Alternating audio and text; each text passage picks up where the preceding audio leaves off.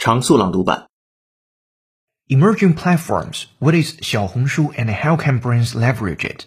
A Chinese social media platform that blends shopping, e-commerce, user-generated content, and reviews.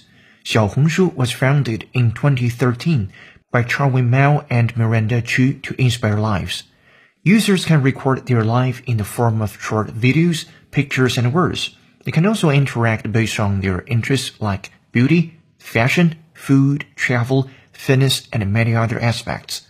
According to Statista, as of July 2019, the platform had a total of approximately 3,000 million registered users, as its user number tripled in one year since mid-2018. Around 35% of users were between 31 and 35 years old, while around 85% of users were female. And many, many different companies are working on, on leveraging these approaches. And many, many different companies are working on, on leveraging these approaches.